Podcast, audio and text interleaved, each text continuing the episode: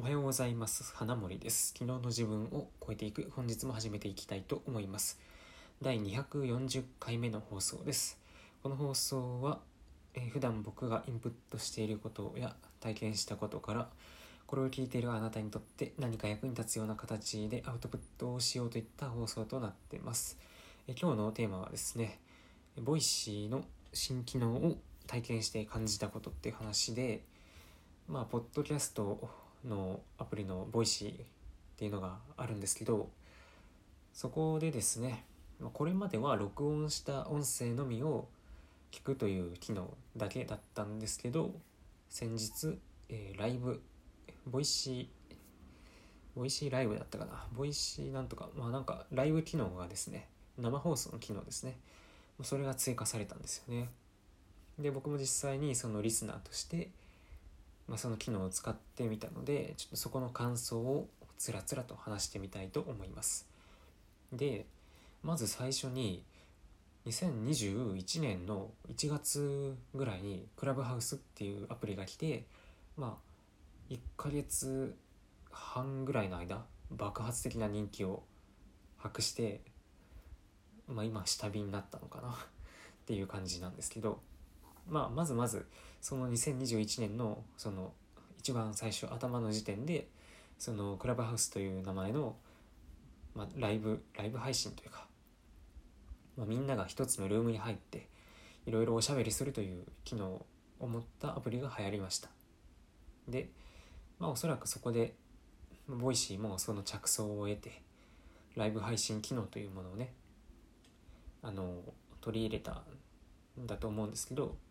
まあ、この Voicy はそのクラブハウスとはまたちょっと違う仕様を持っていてまず1つ目が配信できる時間が制限されてるっていうことで平日の20時から24時。で土日は朝の8時8時から朝8時から12時だったかな、まあ、朝の時間と、まあ、さっきの夜の時間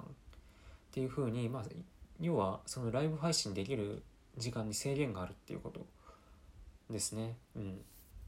で、クラブハウスの場合はこの制限時間がなかったんですよ。まあ、なので、なんかみんなね、結構ダラダラと、長時間喋って、で、同じルームがもう数日間ずっと、その、立ち上がったまま、入れ替わり立ち替わりでいろんな人がもう喋ってるっていう感じだったんですよね。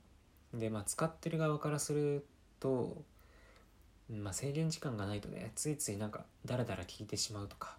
で多分話してる方もダラダラ話してしまう。っていうことがあったので、まあ、そこの反省点を踏まえてねおそらく、まあ、ボイシーはそのクラブハウスはそういう風でちょっと悪かったから僕らのボイシーは制限時間を設けてちゃんとそこのメリハリをつけようっていう風にしたんだと思います。はい、であとあと昨日何があったかななんかスタンプ機能がありましたね。うん。なんかインスタの、インスタライブみたいな、あのハートが、ね、あのふわふわふわって出るような機能がついてました。これも、クラブハウスにはなかった機能ですね、確か。うん。まあ、手を挙げるとかは、クラブハウスにもあったし、今回のボイシーにもあったですね。で、あ、そうだな。あと、今回のボイシーはえっとそのスピーカー話せる人が確か4人マックスマックス4人しか喋れないっていう風のはずでした。で前前前っていうかまあその別のアプリですけどクラブハウスの場合だと1回で喋れる人がめちゃくちゃいたんですよね。多分スピーカーとして100人とか上がれる上がれたはずなんですよ。まあなのでその結構ねなんかいろんな人がその音を出せるっていう環境にあったんでなんかノイズを出す出す人とかまあねその声にじゃないけどなんかガチャガチャやってる音が聞こえるとかあといろんな人が同時に喋っちゃってなんか混戦しちゃうとかでそういうのがあったんで多分ボイシーの方もまあそんなにその喋れる人っていらないよねっていうことで最大4人の制限を設けたんだと思います。まあ、なのでその使ってる側からすると、まあ、だいぶねその年始に出ていたクラブハウスと、まあ、にまあ、似てはいないですね。うん。その改良された部分っていうんですかね。その、ね、クラブハウスから学んだ点を生かして、うまいこと割とシンプルに、その、使ってる側に飽きが来ないような感じに、まあ、飽きが来ないというか使いやすいっていう言い方がいいんですかね。うん。まあ、使ってる側が使いやすいような機能と,、えー、機能として、えー、リリースされたんじゃないかなっていうふうに思います。